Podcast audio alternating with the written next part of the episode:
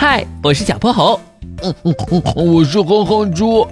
想和我们做好朋友的话，别忘了关注、订阅和五星好评哦。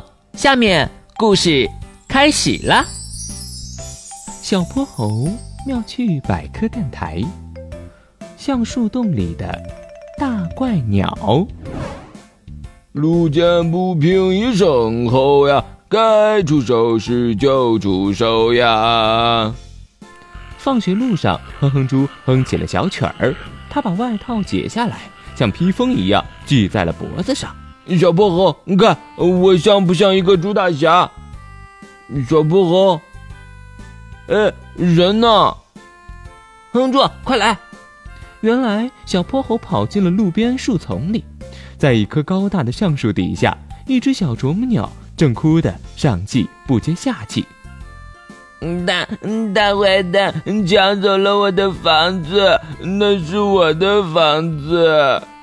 小啄木鸟指着树干上一个圆圆的洞口：“别怕，我们帮你把它赶出去。”哼哼猪神气地扬了扬他的外套披风：“大坏鸟再大，也就是只鸟，本猪大侠肯定能对付得了。”他捡起一块石头，当当当敲起了树干。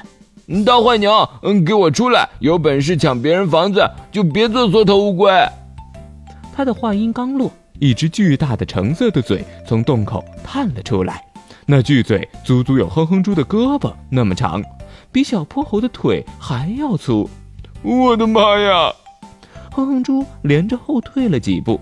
你你终于敢出来了！我告诉你，今天必须把树洞还给小啄木鸟，要要不然我们跟你没完！啊！嗯，开什么玩笑？被我巨嘴鸟五迪看上的房子，哪有拿回去的道理？看到我的大嘴了吗，小胖猪？我一口能吞下你半个！那大嘴说话了，哼哼猪吓得抖了三抖。迅速躲到了小泼猴身后，这下巨嘴鸟更得意了。我说：“你们赶紧回家洗洗睡吧，别打扰我睡觉。”别怕，我来搞定。小泼猴掏出万能手表，他按下了发射按钮，一个烟雾弹从手表里射出，嗖的钻进了树洞。什么东西？真要命！巨嘴鸟伍迪慌张地往外钻，可它的嘴巴实在是太大了，一不留神儿就被牢牢卡在了洞口。救命！救命啊！小泼猴三两下爬上了树，他握住伍迪的大嘴巴，双腿蹬着树干，用力地把它从树洞里拔了出来。谢谢！啊呸！我谢你干嘛？你这臭猴子，竟然想害我！看我啄不死你！别装模作样了。你们巨嘴鸟的大嘴只是看大，其实里面布满了海绵似的空隙，表面的角质层也是又薄又脆。你要是啄我，疼的可是你自己。小泼猴抱起了双臂，就是，你来啄我看看，我的肌肉可硬得很。哼哼猪一听对方原来是个纸老虎，也赶紧走了出来。哼，我们才不怕你！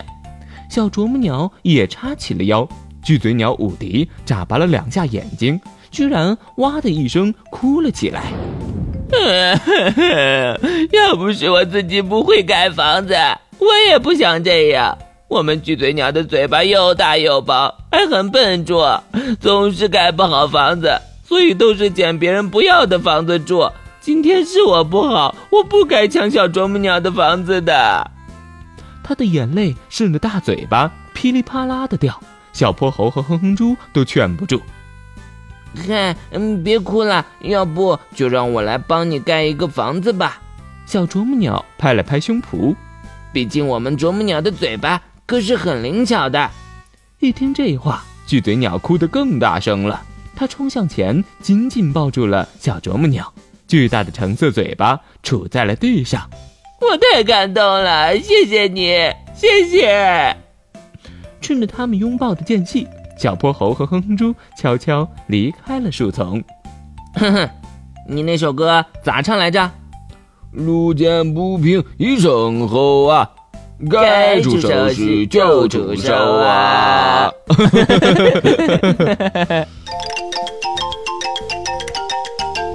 今天的故事讲完啦，记得关注、订阅、五星好评哦！